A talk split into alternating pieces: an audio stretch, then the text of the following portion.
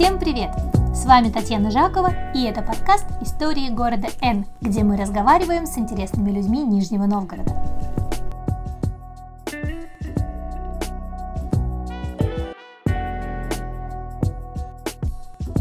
Сегодня мой гость Настя Старых.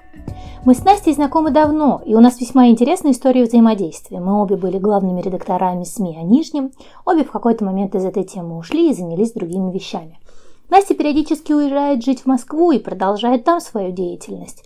Но думаю, что душой она все же наша, нижегородская. Причем то, чем она сейчас занимается, во мне вызывает искреннее недоумение. Неужели людям настолько это надо, что на этом можно нормально заработать? Ну а в целом Настя всегда была про эпатаж, удивление общества и раскрытие себя. Можете найти ее в Инстаграм Hi It's Flowers через нижнее подчеркивание. Ну, привет, это цветы. И убедиться. О ее эпатажности говорят все ее фото. Она очень активно поднимает такие темы, как бодипозитив, принятие себя женщины, реакции на женщину окружающих. И если в Москве поднимать такие темы, это в принципе достаточно нормально, то Нижний Новгород все-таки регион, и я бы назвала это смелым поступком. Если Настя видит какую-то несправедливость на улицах города, мимо нее она точно не пройдет. Ну что ж, давайте поговорим с Настей Старых. Настя, привет! Представься, пожалуйста, расскажи о себе, кто ты, чем ты занимаешься. Меня зовут Настя Старых, мне в воскресенье будет 32 года. Сейчас я занимаюсь цветами, а раньше занималась пиаром, мероприятиями, SMM, эм эм, журналистикой, ну, в общем, чем только я не занималась в Нижнем Новгороде. Во время пандемии, в самое начало, я решила, что пора осуществлять мечты, начала заниматься флористикой. Я, э, я не люблю слово флорист, мне больше нравится цветочный гедонист и энтузиаст. Вот я себя называю цветочный гедонист и энтузиаст. Поэтому, если коротко ответить на этот вопрос – еще раз привет, меня зовут Настя Старых, мне почти 32 года, и я цветочный гедонист и энтузиаст. Ага, спасибо большое. Ну вот ты говоришь, ты занимаешься цветами, ты говоришь, ты цветочный гедонист-энтузиаст. Расскажи немножко подробнее, что это за цветы, что именно ты с ними делаешь? Не знаю, развозишь ты букеты. Ну да, для тех, кто mm-hmm. тебя не знает, для тех, кто слушает нас первый раз. А ты развозишь букеты, декорируешь студии или что? Что? В самое начало пандемии я начала заниматься садовыми и полевыми цветами. Были только они. Я не работала со срезанными цветами. Это именно те цветы, которые мы видим в магазине каждый день. Вот в самом обычном. Около дома вы зашли и увидели вот это срезанные цветы. Прошло время, я стала работать со срезанными цветами, потому что появились совершенно другие запросы. И сейчас все происходит так. У меня есть несколько баз, несколько бабуль в весенний-летний сезон, когда я прихожу прямо к ним домой и собираю их цветы из сада или из своего сада. Я оформляю несколько студий, много привожу цветов, букетов или охапок э, домой. То есть люди просто для себя заказывают, даже не кому-то в подарок. Например, уже второй месяц за там все эти дни только 3-4 на букеты я собрала по поводу. Все остальные букеты, а я каждый день что-то развожу, это просто без повода. Люди оформляют себе дом или просто хотят классный букет на работе или еще что-то такое. Ага, то есть, грубо говоря, у людей может быть какая-то подписка на цветы, что ты там раз в три дня им обновляешь э, флористическую композицию на столе на кухне. У меня есть подписки раз в неделю, не раз в три дня.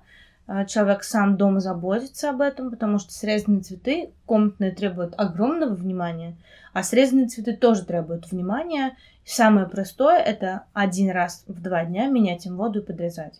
Угу. Все остальное, ну, людям, как и мне, как огромному количеству людей, все всегда лень, все всегда забывается, поэтому я не гружу людей правилами, я просто говорю раз в два дня менять воду и подрезать. Угу. Хорошо. Получается, что ты не ходишь сама по полям, по долам, по садам, не рвешь цветы, как мне это, например, представлялось, когда я видела твой инстаграм. Ты приходишь к кому-то, кто это делает за тебя.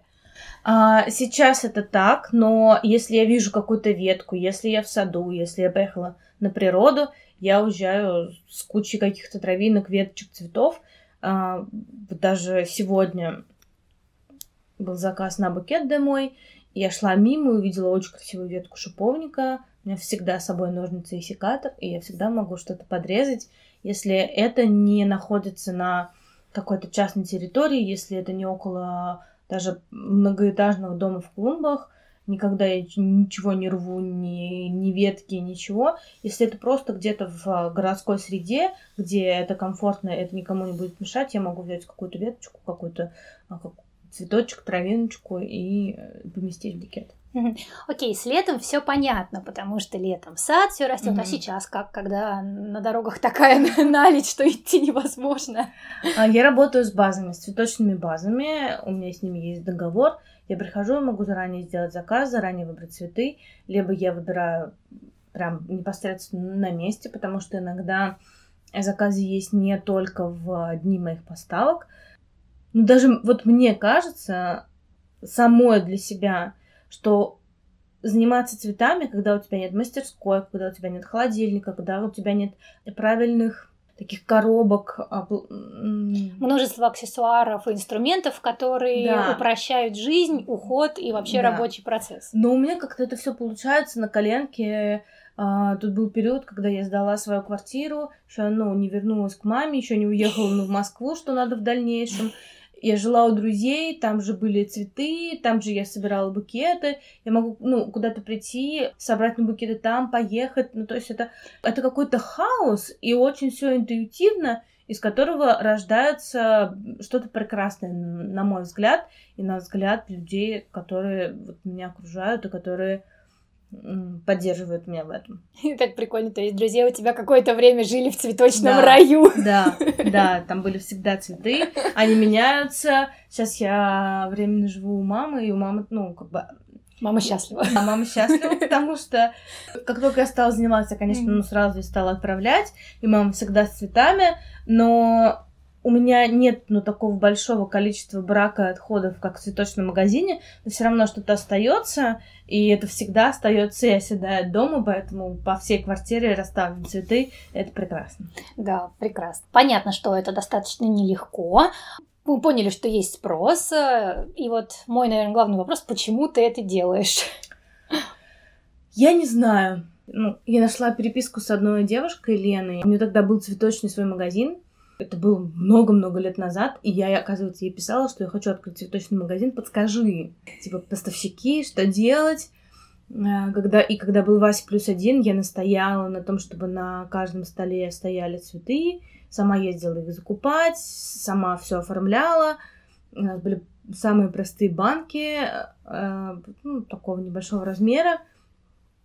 Это было прекрасно, зимой я могла достать сирень, я помню, что мне доставляло это невероятное удовольствие. И в своем инстаграме тоже из деревни я нашла какие-то штучки, букеты, какие-то цветы. У меня, у меня даже был, оказывается, хэштег «Цветочная мечта 8». В инстаграме называлась «Настя 8».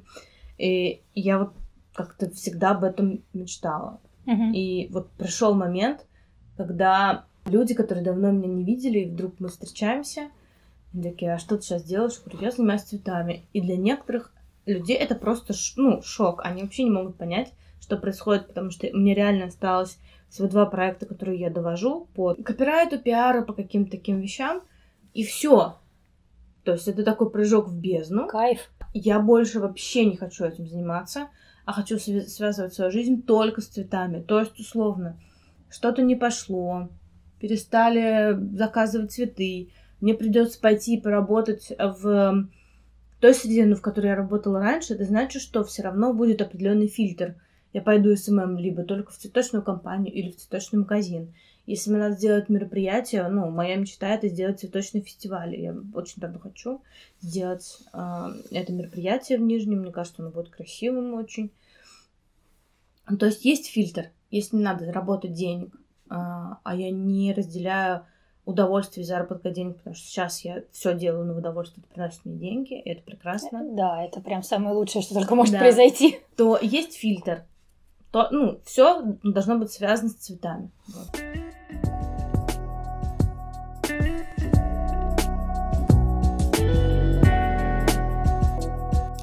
Перейдем к другой теме. Ты Давай. прям активно пропагандируешь бодипозитив в своем инстаграм, выкладываешь mm-hmm. откровенные фотографии, подписываешь хэштегом «Голос каждую среду» mm-hmm. и так далее. Расскажи, пожалуйста, про это, зачем ты это делаешь, как давно ты это делаешь, что ты с этого имеешь. В общем, mm-hmm. хотелось бы пообсуждать с тобой. А, и сейчас еще скажу, что мне на самом деле важна и интересна эта тема, потому что я тоже проходила через проблемы с телом, с принятием себя, и хотелось бы это, короче, с тобой обсудить. Mm-hmm. Честно говоря, я не помню, с чего это началось. Наверное, с момента, когда я поняла, что в жизни я один человек, а в Инстаграме другой. То есть я подбираю ракурс, я выкладываю только лицо, и я поняла, что я это делаю неосознанно, потому что как-то так принято в, в Инстаграме. В том числе, потому что у тебя хороший визуальный вкус, хорошая насмотренность, ты знаешь, как сделать хорошую фотографию, ты знаешь, как надо встать и как, чтобы лег свет. Да, ну, в том числе, наверное. И я поняла, что в жизни я один человек, я большая, полная, классная леди. В Инстаграме этого вообще нет, у меня какие-то томные взгляды, лицо, какая-то богемная жизнь. Я решила, что Тут даже не вопрос принятия в себя, а вопрос искренности и честности, о которой я кричу на каждом углу. Я поняла, что это просто ну, не соответствует. Я сама себе не соответствую в этом вопросе. И опять же, искренность и честность это тоже ну, какой-то мой фильтр, который я накладываю на свою коммуникацию с другими людьми. И я поняла, что надо что-то сделать, и сделала голую фотографию сейчас я временно пока убрала это, потому что сменился ник в моем инстаграме, я стала Hi It's Flowers, и временно я заархивировала все голости, но недавно выложила в сторис опять, потому что понимаю, что это стало частью меня. Люди очень по-разному ну, на это реагируют. Есть часть аудитории мужчин, которым просто нравится такая эстетика тела, и они воспринимают это сексуальной частью пишут какие-то такие вещи, типа, даже не знаю, как это сказать. А, пишут всякие томные взгляды в ответ. Ну, да, то есть они, ну, в этом видят сексуальный ну, подтекст. Женщины, девушки, девочки, леди тоже какие-то, которые, у которых подобный склад фигуры, и которые закомплексованы, как бы я как бы раскомплексована, а они закомплексованы. И они видят, что это вообще ну, не страшно, это красиво, и что это не стыдно быть толстой или тонкой, или худой, или высокой. То есть не стыдно быть собой. Вот что самое важное, на, на, наверное. Э, когда ты не цепляешься к стереотипам. Да и сейчас вообще, в принципе, и fashion-индустрия, и индустрия beauty, и а, модельная индустрия, она меняется, и она показывает, что тело бывает разным. Другой вопрос, что здесь есть тоже своего рода противоречие. Что такое бодипозитив? Это не только просто принятие себя такой, какой ты есть. То есть бодипозитив это не то, что вот я очень худая, вот мои кости, и я себя там ну, принимаю, ничего не ем. Или я очень толстая, и как бы любите меня вообще какой угодно. Даже если он хочет стать на путь изменения своего тела и хочет прийти к какому-то стандарту красоты, который ему кажется вот так красиво, а так нет. Он не сделает это в секунду, ни завтра, ни послезавтра даже если она завтра ну, начнет есть и заниматься, результат к ней придет через полгода, через год, через два, потому что очень разная физиология тела, генетики и так далее. И поэтому на пути ты можешь комплексовать, сидеть дома, бояться своего тела, не заниматься сексом, потому что тебе кажется, что это некрасиво, и так далее, и так далее. Но этот идеал, он может не прийти у тебя, ну, может быть сломанная генетика, ты можешь ну, ну сходить к не тому эндокринологу, это может ну, затянуться на пять лет. Ты в эти пять лет будешь страдать от своего тела и от отсутствия какого, от отсутствия восприятия себя сексуальным, красивым, интересным. Либо ты будешь любить себя такой, какая ты есть сейчас. Конечно, в этом можно ну, закопаться, в этом много кто играет. Реально палка о двух концах это не только про толстых людей или про супер тонких, это вообще про все что угодно, про какой-то, как нам кажется, не норму тела. Нужно найти какой-то какой-то баланс. То есть я себя принимаю, я себя люблю. Я, например, дома хожу голая. Ну вот сейчас я живу с мамой и бабушкой, пока ну, не вернулась в Москву на какое-то время. И Наверное, с этим немножко проблемки. Да. У меня там есть э, комфортная, хорошая, удобная домашняя одежда, но когда я давно очень живу одна, и я дома хожу голая, мне не страшно, и даже я люблю смотреть на себя голую в зеркало. Я люблю ощущать себя голой, я люблю быть с собой голой. Для некоторых это вообще невозможно. У меня как-то был такой резонансный пост, когда я говорила про то, что бренды не делают съемок, ну, замкнутый круг. Даже если мы возьмем наш маленький Нижний Новгород, известные бренды, которые здесь есть, у них нет размера XL, и они делают все только под заказ. То есть я не могу посмотреть ни у Селекта, ни у Шиши, ни у... Яла? Или они стали? У, у Ялы есть оверсайз, который, допустим, на меня налезает. Mm-hmm. Но у них тоже. Тут ну, вопрос не в том... То есть все эти бренды могут мне шить одежду. Но я не хочу смотреть на одежду уже постфактум. Mm-hmm. Я хочу посмотреть съемку, даже не обязательно с супер большой женщиной. А как бы основная ну, проблема в выборе одежды это большая грудь.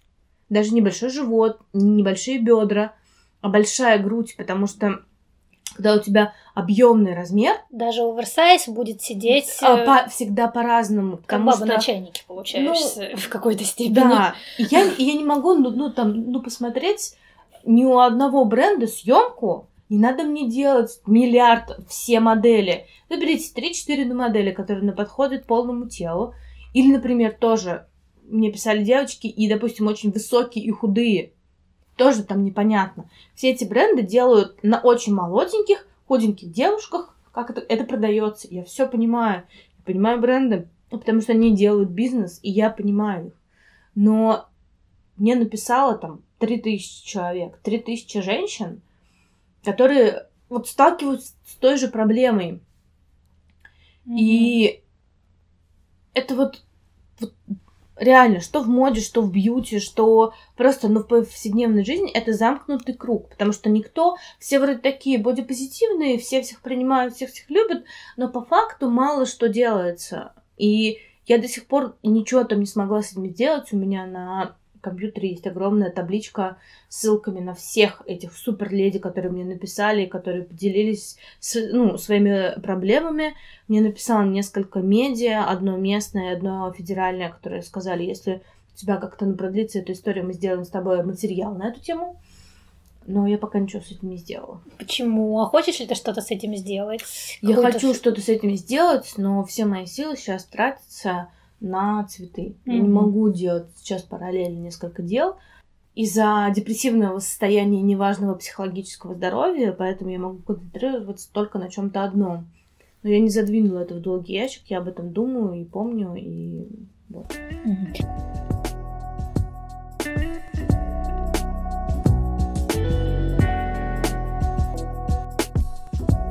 Говорила, что у тебя депрессивное состояние, у тебя прям диагностирована депрессия, или? Да, я хожу к психотерапевту уже несколько лет. Год назад, полтора года назад это сильно обострилось из-за такой нашей внутренней семейной трагедии. Я не буду вдаваться в подробности, но это стало очень серьезным триггером, который оголил просто меня очень сильно и оголил все мои внутренние проблемы. И да, это когда ты лежишь дома месяцами, ты не можешь ни есть, ни мыться, ни выходить, ни общаться и ничего вообще делать. И что с этим делать? Обращаться сразу к э, специалисту. Сразу. Даже если вам кажется, что психотерапевт это какая-то иллюзия, я разберусь сам, и мне поможет муж, или мне поможет жена, там и так далее. Нет, это не так работает. Э, это работа с самим собой, просто под контролем другого человека. Для меня лично. То есть мой психотерапевт не дает мне советов, он просто меня спрашивает, и мы разбираемся в каких-то моментах. Но это очень сейчас как-то это очень глубокая сложная тема. Mm-hmm. Это все как-то мы сейчас ну это какие-то ну, поверхностные мысли, я сейчас говорю, не, не думаю, что стоит общаться об этом mm-hmm. сейчас глубоко, но но с другой стороны, э, мое депрессивное состояние, оно дало толчок к исполнению моей мечты про цветы, потому что ты находишься на может быть, тогда, когда у тебя какая-то черная полоса, тебе хочется больше красоты, а цветы нет, это красота и вдохновение? Нет, тут дело не в этом. Тут дело в том, что у у тебя вообще ни на что нет сил, вообще ни на что, то есть ни на работу, ни на вообще, просто ни на что. И ты такой, ну вот сейчас, наверное, последний шанс исполнить свою мечту. Ох, надеюсь, ты выберешься из этого состояния. Я, я, я на пути, мне гораздо легче сейчас. Это прекрасно. А чувствуешь ли ты вообще давление от общества, от семьи? Ну, вот, грубо говоря, условно говоря, и очень утрируя, mm-hmm. да, там, говорит ли тебе кто-то, ах, тебе уже 32 года, где твой муж, где твои дети, и как ты на это реагируешь, борешься ли ты с этим, или... Мне повезло, нет, у меня нет этого давления, оно может приходить ко мне в формате каких-то не- неожиданных хейтеров в мой скромный блог на 1600 человек. Я почему-то с этим сталкиваюсь ну, моя семья давно приняла и полюбила, и, и с пониманием относится к моему образу жизни, к моему нежеланию выходить замуж и рожать детей, иметь детей вообще, в принципе. Мое окружение меня очень сильно отражает. У меня довольно много есть а, друзей, подруг, близких людей, знакомых, а, каких-то приятных мне людей, у которых есть дети – я хорошо с ними взаимодействую, но никто меня не спрашивает. Бывает, конечно, такое, ну, ты передумаешь, главное, найдется мужчина. Просто всем перестала что-либо доказывать. Главное, я доказала со самой себе свой выбор по пунктам. И объяснила это также уже очень давно своей семье, которая просто спросила, почему. Я привела аргументы, и я не могу сказать, что они прям согласились, сказали, окей но они просто это приняли и все. Ну, mm-hmm. то есть у меня нету какой-то проблем. Я давно ну, не могу сказать, что я счастлива, но бывают моменты, которые похожи на счастье. Принятие моих друзей, моей семьи, моего образа жизни это большой вклад. А как ты справляешься с негативными комментариями в интернете от вот этих посторонних людей, потому что даже там, да, когда выкладываешь голые фотографии mm-hmm. или еще что-то, уверенно на тебя льется много всего, причем льется не только в комментариях, но и просто в директе. Mm-hmm. Например, лично меня это всегда останавливало от того, чтобы поднимать какие-то острые темы, какие-то больные темы для меня, а, потому что я понимала, что я просто не вывезу. То есть я там выложу, да, какой-нибудь свой не тот ракурс, мне там кто-нибудь напишет, эх ты коза жирная, так я ж потом полгода не буду есть, ну, грубо грубо говоря. Mm-hmm. Вот. А как ты с этим справляешься и как ты не, не впадаешь в голодовки и остаешься в здравом уме? Я просто поняла, что люди, если это даже мои знакомые или просто незнакомые мне люди, особенно когда они пишут в директ или они оставляют какие-то комментарии, самое классное вообще, что можно сделать, это позитивом сказать, да, все, чувак, все окей не реагировать. То есть все эти люди, они просят реакции. Они что делают? Они, ну, приходят э, к человеку, кидают э, гранату и ждут, и, и хотят посмотреть, как этот человек разорвется. То есть им важно получить обратную реакцию. А когда человек такой берет на гранату и такой, ну, ничего страшного, как дела? Все, это ступор и вообще непонимание. И я просто стала выкладывать все адские, вообще самые адские комментарии и сообщения в директу, которые мне приходят, не показывая личность человека, потому что я не хочу играть его же оружием, чтобы там люди пришли, травили его, сказали, вот, что ты пишешь, потому что, ну, когда я ну, такое что-то выкладываю, и, и там какие-то знакомые, друзья, мужчины и женщины такие, о, давай покажи мне, сейчас я с ним разберусь, или там с ней и так далее. Мне этого не хочется и не надо, потому что я не хочу, чтобы человек, ну, как бы, не любовь порождает не любовь. Я не хочу. Я хочу только любви вообще, ну, вокруг себя, про себя, себе, от себя. Отвечаю на вопрос, как я с этим справляюсь? Я с этим не справляюсь, потому что меня это не триггерит вообще. Это не про меня. То есть там человек говорит, на тебя страшно смотреть, ты жирная, иди работай. Мне на себя смотреть не страшно, значит, это там не про меня. Я занимаюсь там каким-то своим делом, которое его там не касается. Это просто, если человек пишет, ты страшно, и тебя это триггерит, значит, это про тебя, и значит, ты ну, считаешь себя страшным человеком. И вопрос вообще не к этому человеку, не к негативному, ну, ну да, комментарию. То есть, если тебе пишут, ты красивая, ты такая, М, спасибо, как приятно, но на самом деле ты думаешь, что ты не заслужила этот комплимент, это вопрос к тебе.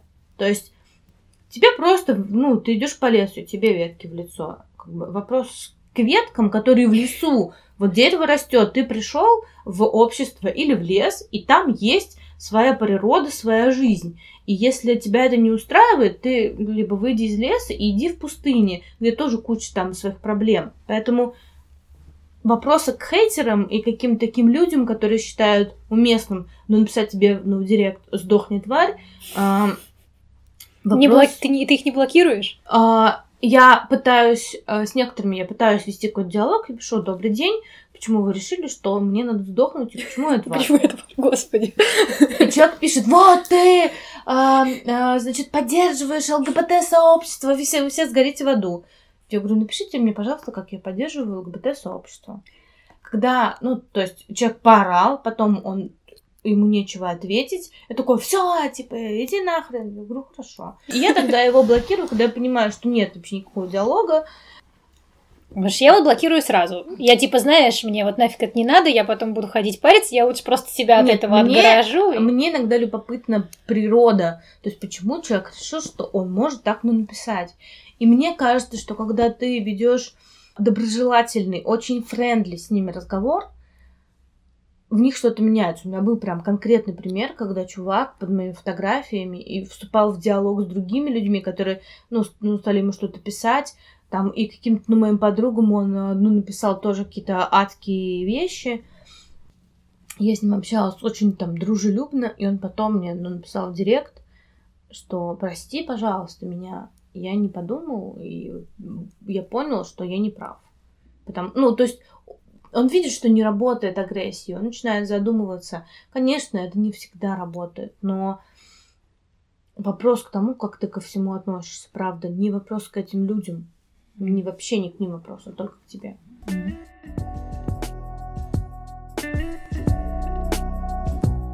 Считаешь ли ты себя феминисткой? Наверное, да, но я еще сама разбираюсь в этом. Mm-hmm. Я не могу сказать, да, я феминистка, потому что нет. Прежде чем ну, называть себя прям яростной феминисткой, или даже просто феминисткой, без, всяких, без всякой ярости, а, нужно очень глубоко, ну, глубоко разобрать этот вопрос. Что такое феминизм для меня? Это равенство мужчин и женщин. То есть равенство людей вне зависимости от пола. Это для меня. И это не значит, что... Что так для всех. Что так, во-первых, для всех. Во-вторых, есть огромное количество стереотипов, что феминистка, она только сама, только по себя, ей, значит, мужчина не нужен, значит, мужчина никто, за меня не плати, мне дверь там не открывай и так далее. Феминизм — это уважение и равноправие между людьми. Вот угу. так. Я даже ну, там, ну, я не буду говорить ни про мужчин, ни про женщин, потому что что мужчины, что женщины сталкиваются с огромным количеством стереотипов, но женщины больше, это просто исторический факт к сожалению. Просто ты так интересно, как пиарщик, разбирала, например, некоторые рекламы на покровке, где говорила о том, что а, вот эта реклама там ущемляет права женщин, оскорбляет их, обижает. Можешь рассказать о том, там, что ты увидела за рекламу, что в ней было оскорбительного, и главное, что нам, женщинам, которые действительно считают, что их оскорбляет эта реклама, с этим делать? А, на самый яркий пример бывший кинотеатр Октябрь, там есть какой-то мужской клуб или что-то такое. И там просто на весь вот этот вот многометровый фасад вход дверь. И вокруг две женские ну, ноги в очень короткой юбке, в вот эта сексуальная сеточка и все такое, типа... И внутренняя часть бедра. Да. Ага. То есть, по сути, мы видим, что можно войти в женщину через зад. Вот mm. если вот прям очень жестко на том сказать, что типа добро пожаловать. На мой взгляд, это довольно оскорбительно. Во-первых, потому что это просто очень прямолинейное заигрывание через, опять же, женское тело, и при этом это сделано довольно неуместно, и даже, по-моему, ну, было написано, что это не реклама там или еще что-то, но это показывает отношение к женщине, типа. Типа кто угодно может в женщину да, зайти. Да, и, и делать, что хочет. С другой стороны, есть еще такой момент, как свобода слова. И, допустим, как свобода юмора. Ведь э, все очень сильно обиделись на скандал с Иваном Абрамовым, когда он, он давал интервью, есть такой комик Иван Абрамов. Ага. И в сети очень сильно распространилась его запись интервью, видео, когда он говорит, что типа, если моя, ну, сейчас очень опять утрированно и коротко, если моя жена будет толстой, я, ну, как бы перестану ее любить, ну, мне это вообще не подходит. Родила, годик походила, дальше иди там, занимайся в спортзал, и вообще, это не моя проблема, что ты толстая mm. стала. Или ты пополнела, или ты как-то изменилась. А тебя обидели эти слова? Нет, потому что они ко мне, ну, опять же, не имеют Потому отношения. что это не твой муж, не, не тебе твой муж, сказал. не моя история, я никого не рожала и не собираюсь. В целом это проблема этой женщины. Да, в целом. Что ее муж так рассуждает. Да. А может быть и его это проблема тогда вот, уж. Вот, вот, и вот вопрос. С одной стороны, хочется ему крикнуть, чувак, женщины бывают разные, во-первых, а, деторождение вообще и как меняется тело женщины с появлением ребенка, это ну, это физиология, ты с этим ничего не сделаешь, и надо это принять. Мне вот одна моя подруга сказала, что у нее есть ребенок, и она понимает, что ребенку, вот, он, ну, когда он маленький особенно, женщина, ну, там, становится наполнее, мягче, и ему просто комфортно с ней рядом. То есть все становится мягкое, и, и ребенку мягко на ней. Там есть такая тема, что считается, что 9 месяцев это три триместра. Mm-hmm. Первый, второй, третий. И есть четвертый триместр. Это первые три месяца жизни ребенка mm-hmm. вне тела матери, когда он нуждается в нем так же, как и раньше. Mm-hmm. То есть, как будто бы оно должно даже в какой-то степени имитировать mm-hmm. вот ту внутреннюю мягкость. Он же там в этих mm-hmm. во всех околоплодных mm-hmm. водах, mm-hmm. как рожавшая женщина, говорю об этом. Вот, он же там в очень мягкой среде mm-hmm. путешествует, mm-hmm. там переворачивается, mm-hmm. та-та-та. Поэтому, наверное, и есть в этом смысл. Вот. И, но с другой стороны, почему Иван Абрамов не может выбрать ту женщину, которая ему нравится? Вот Иван Абрамов, ему нравятся худые женщины. Почему он не может любить худых женщин, и почему своей жене он не может ну, сказать, типа, я люблю ну, худых женщин, пожалуйста, похудей для меня потому что я выбирал тебя вот по этим критериям. Угу. Это звучит странно, как мы выяснили, как будто бы я феминистка, да?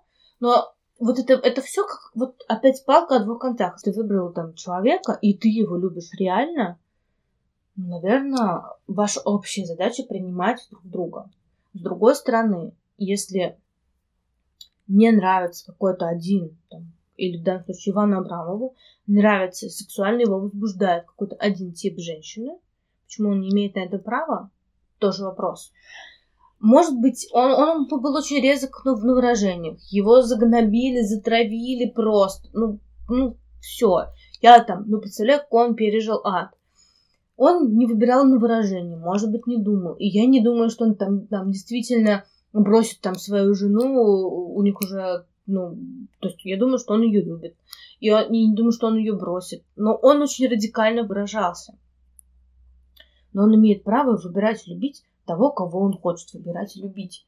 И я для себя не могу найти какого-то точного ответа вот в этом ну, вопросе, э, ну, вопросе там дискриминации рекламы, как меня это задевает, когда это слишком явно, как огромные многометровые ноги и дверь через них, для меня тут даже нет вопроса, что это просто оскорбительно по отношению к женщине и по отношению к любым женщинам, которые там работают выбор там профессии стриптизерши, эскортницы, проститутки, это выбор этой женщины, иногда не выбор, но иногда это действительно выбор. Все равно это выбор. Да. В итоге она его делает. Да.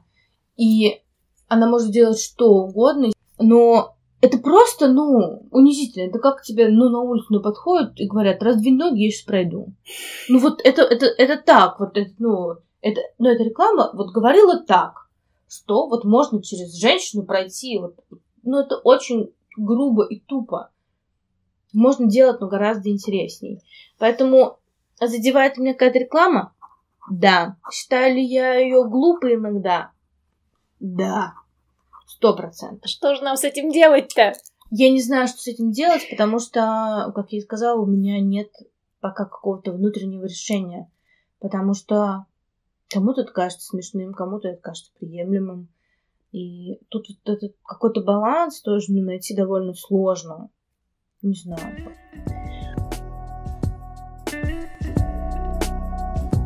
Настя, ты ведь была главным редактором NN Today. Да.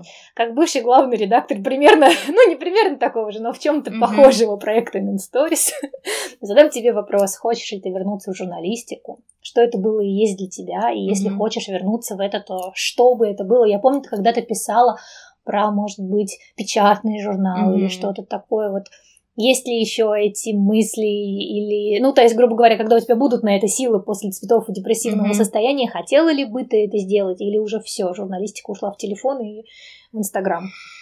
И что ты вообще думаешь о современной журналистике? А СМИ в Нижнем Новгороде нужны mm-hmm. или они? СМИ в Нижнем Новгороде нужны, потому что их так как, как не было, так и нет. Ни одним из вилледжем единое, собаку читать невозможно ну, потому что она просто не для нас сделана. Собака в Питере отличается от региональной собаки. Она ведь глянцевая. Да. Звилч тоже ну, не может на себя все вывозить, у него тоже есть определенные обязательства, потому что это франшиза и так далее.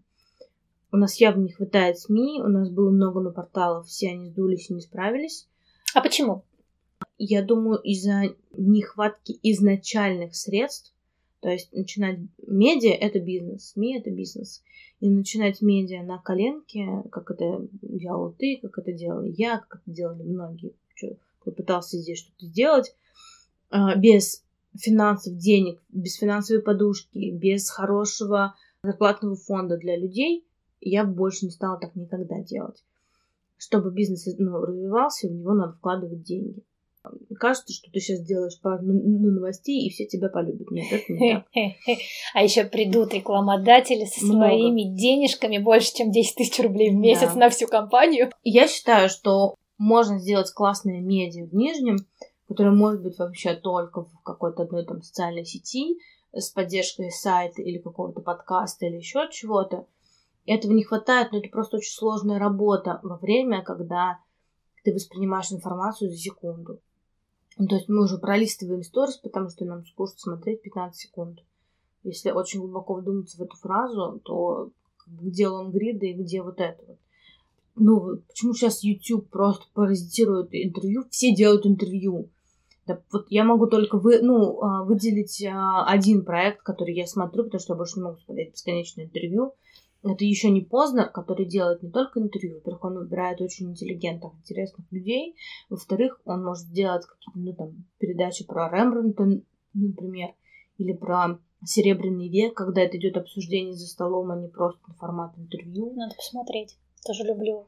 Когда в искусство больше уже все Ну, пошло. вот у него это больше про искусство, про Питер, про интеллигенцию, про, ну, что-то такое. Вообще. Хочу ли я вернуться в журналистику? Всегда хочу. Буду ли я что-то делать? Большой вопрос. Я думала о том, чтобы делать просто такое, знаешь, визуальное медиа, визуальное медиа про Нижний Новгород. Меньше слов, больше интересного визуала, когда ты снимаешь репортаж с одной улицы. То есть сегодня я на улице Большая Печорская. И ты просто делаешь фото, ты можешь записать какие-то интересные истории.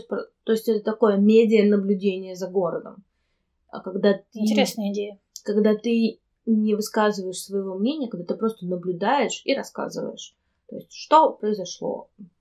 Вот. Но только через визуальную подачу можно там агрегировать и концентрировать фотографов, которые снимают город, там подборки нижегородские бренды. Вот мне кажется, что не хватает медиа очень понятного, простого, без лишних ссылок и переходов, в том числе для туристов, а ся, ну, сейчас хороший там туристический поток, все делают гиды, сложно искать. Вот я зашла на The Village, и мне, как туристу, непонятно, куда мне пойти кофе выпить. Просто непонятно. Очень простая, систематизированная, визуальная, какая-то вот такая лента. Вот я думала об этом. Не знаю, насколько это надо, но... Вот в какой-то степени я, например, поэтому не знаю, что делать, потому что если, когда там в пятнадцатом году, да, я начинала mm-hmm. Stories, такого не было, mm-hmm. и я просто делала то, что из меня лилось. И тогда я одна практически, ну там, mm-hmm. может быть, несколько человек в городе могли найти классные, работать с информацией так, чтобы mm-hmm. найти классные фотографии, их всех объединить в одну подборку и написать mm-hmm. интересный текст.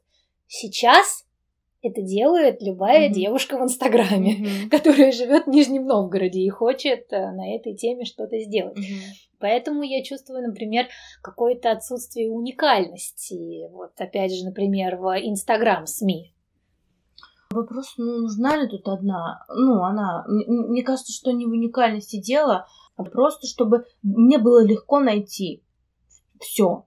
Чтобы это не было ну, там, каким-то потоком и личным мнением человека. То есть мы идем к какому-то блогеру, который, ну, вот для меня, ну, рассказывает что-то интересное там, про науку, или про животных, или про путешествия, я иду за ним и за его личностью. Ну, да. Я выбираю там человека, на который мне симпатичен, и дальше слушаю, что он мне говорит. Медиа, на мой взгляд, сейчас, вот, ну, если мы говорим про мою идею, как раз это медиа наблюдений, когда мне не нужен характер человека, я не хочу ну, за кем-то идти, я хочу просто быстро найти информацию и визуально посмотреть. Потому что характеров и блогеров слишком много, слишком и ты много. уже за всеми и так идешь. И вот э, мне не надо описание кофеин, что у него там есть white, и он делает свои десерты, не свои. Я хочу понять, визуально мне там симпатично будет сидеть или нет. Все, больше мне ничего не надо. Потому что в среднем все делают одно и то же. И я хочу выбрать визуальную атмосферу, где мне там симпатичнее посидеть, мне кажется, что в этом есть запрос, потому что сейчас все оценивают визуально. Угу. То есть ты думаешь, что, например, СМИ про Нижний Новгород должно быть нацелено на гостей города скорее? И да, и нет. Я периодически превращаю сама себя в туриста. Потому что мы не изучаем свой город, мы не ходим, не ездим и, и, и не знаем половины того, что происходит. Печатные нет. Это очень дорого. Почему сейчас опять в тренде книги? Потому что люди устали от цифровой реальности. Они больше начинают искать узкий коридор для получения информации. Вот ты хорошо сказала, я внезапно поняла, что мы сейчас находимся на пике информационного шума. Да. И дальше мы пойдем к его уменьшению и к тому, чтобы... Ну все, люди устали. Да, все, все уже. спасибо. При этом русский YouTube сейчас мы только начинаем пользоваться грамотно YouTube. То есть он, ну, на мой взгляд, русский YouTube только в зачатке.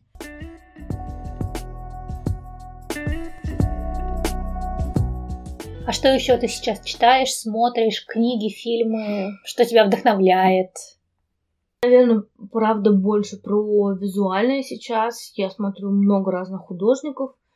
Э, дело даже не в именах, я просто ищу и смотрю и современных, и прошлых наших западных э, мне важно смотреть цвет, какую-то историю. Вот я про визуал сейчас. Вдохновляет меня сейчас Япония. Я активно изучаю эту страну. Про Нижний Новгород пару слов. Угу. Что ты любишь в нашем городе? Что тут могло бы быть лучше? И как сделать это лучше? Ну, Нижний 800 нам показал, что можно сделать город лучше, но не так хаотично, как это было сделано. Ну, как думаешь, много хороших улучшений произошло? Много Надо хороших. Вопрос, сколько они продержатся, когда они были сделаны в таком темпе и довольно наспех. Я мечтаю, чтобы все продержалось. Нижний я люблю за его, наверное, какой-то уют. И я понимаю, что приехать сюда на пару дней очень классно. У тебя просто, ну, невероятные впечатления от ландшафта. Допустим, если ты ну, живешь в Москве и Питере, ты довольно на таком плоском. Да. А тут у тебя есть э, какие-то переходы туда-сюда, старая застройка, все такое очень уютное, милое, но при этом у нас есть и современные какие-то вещи что с точки зрения гостиничного бизнеса, и с точки зрения там еды и напитков и какого-то развлечения, и современный театр, и все что угодно. Про старую застройку я тут, знаешь, что поняла, как раз когда по городам России много ездили, приезжаешь в Волгоград, тебе говорят, Волгоград был полностью разбомблен во время Второй мировой войны, mm-hmm. там на 80, на 95 процентов. Mm-hmm. Приезжаешь в Севастополь, от Севастополя во время Второй мировой войны осталось 5 процентов. Mm-hmm. Приезжаешь в Калининград, думаешь, ну он же немецким mm-hmm. был. Тебе говорят, вот главный остров Калининграда разбомбила Англия. И ты такая, господи, то есть а нижний почти не бомбили. Mm-hmm. Потому что у нас бомбили только заводы, и то их прикрывали. Mm-hmm. То есть, например, если ехать в Городец, там вообще ничего не умерло. Вот это круто. Mm-hmm. Вот, наверное, плюс и минус нашего города в его старой застройке, плюс в том, что она есть, и ты можешь ну, реально посмотреть историю, посмотреть что-то другое. Минус в том, что почему-то правительство или Министерство культуры там так далее не делает из этого что-то особенное. То есть проще снести. Ну, Трёк. как бы дом, шахматный дом просто снесли, построили заново. Ну, как бы такая какая-то подмена понятий, как в фильтр в инстике наложили, где там правда, где истина, где зерно, вообще непонятно. Я не могу сказать, что я люблю Нижний Новгород, и не могу сказать, что я его не люблю. Но я понимаю, чем он может быть симпатичен туристу на два дня. Вот какой-то такой ответ непонятный. Хорошо, спасибо большое. Есть ли что-то, что бы ты хотела сказать? Но я тебя не спросила. Вот находясь сейчас на таком супер э, переходном и важном периоде, когда ты не можешь поверить в то, что твоя мечта осуществляется, я очень хочу ну, пожелать людям заниматься тем, что, что они хотят. Это, это реально кажется очень страшно. Мне очень страшно. Очень. Потому что пока все там финансово нестабильно, вообще непонятно. Но ты просто говоришь, я делаю цветы. Вот я делаю это так просто в своем там инстаграме. И это работает, потому что ты занимаешься делом, которое у тебя получается, которое ты хочешь делать. Это, это ну, звучит все очень э, как-то просто, уже тысячу раз как будто сказано, но вот проходя реально через это, вот сейчас, то есть это не какие-то там ну, придуманные мысли, истории, я сейчас через это прохожу. Когда ты отказываешься от всего, что тебе ну, приносит доход, стабильность, какую-то, ну, другую жизнь, ты просто вот делаешь, что тебе нравится, и тебе нравится весь этот процесс. От закупки, да, это все там тяжело, надо обработать каждый цветок. А у меня, опять же, вспоминаем, нет ни холодильника, ни вина. Это просто все на коленке, но это приносит тебе дикое удовольствие. От этого жизнь твоя меняется, становится лучше. Я не знаю, как это работает, но это работает. И вот на мой взгляд, если у тебя есть какая-то профессия, ты к ней можешь вернуться так или иначе. То есть ну, на какой-то там хлеб э, с колбасой ты себе заработаешь. Поэтому вот если есть шанс все бросить начать делать только то, что ты хочешь, лучше попробовать. Потому что вернуться можно к чему угодно. Заработать денег можно всегда. Мы, мы живем в обществе, на которое очень сильно круто э, развивается, и ты можешь всегда найти себе работу, потому что сейчас очень сильно развит сервис от человека там, к человеку. Мы уже не там, ну, можем не выходить из дома и иметь все. Поэтому это будет только круче и больше. Но вот шанс на то, чтобы делать то, что ты хочешь, он мал реально. И поэтому я бы его использовала. Наверное, так. Спасибо тебе большое. Спасибо тебе.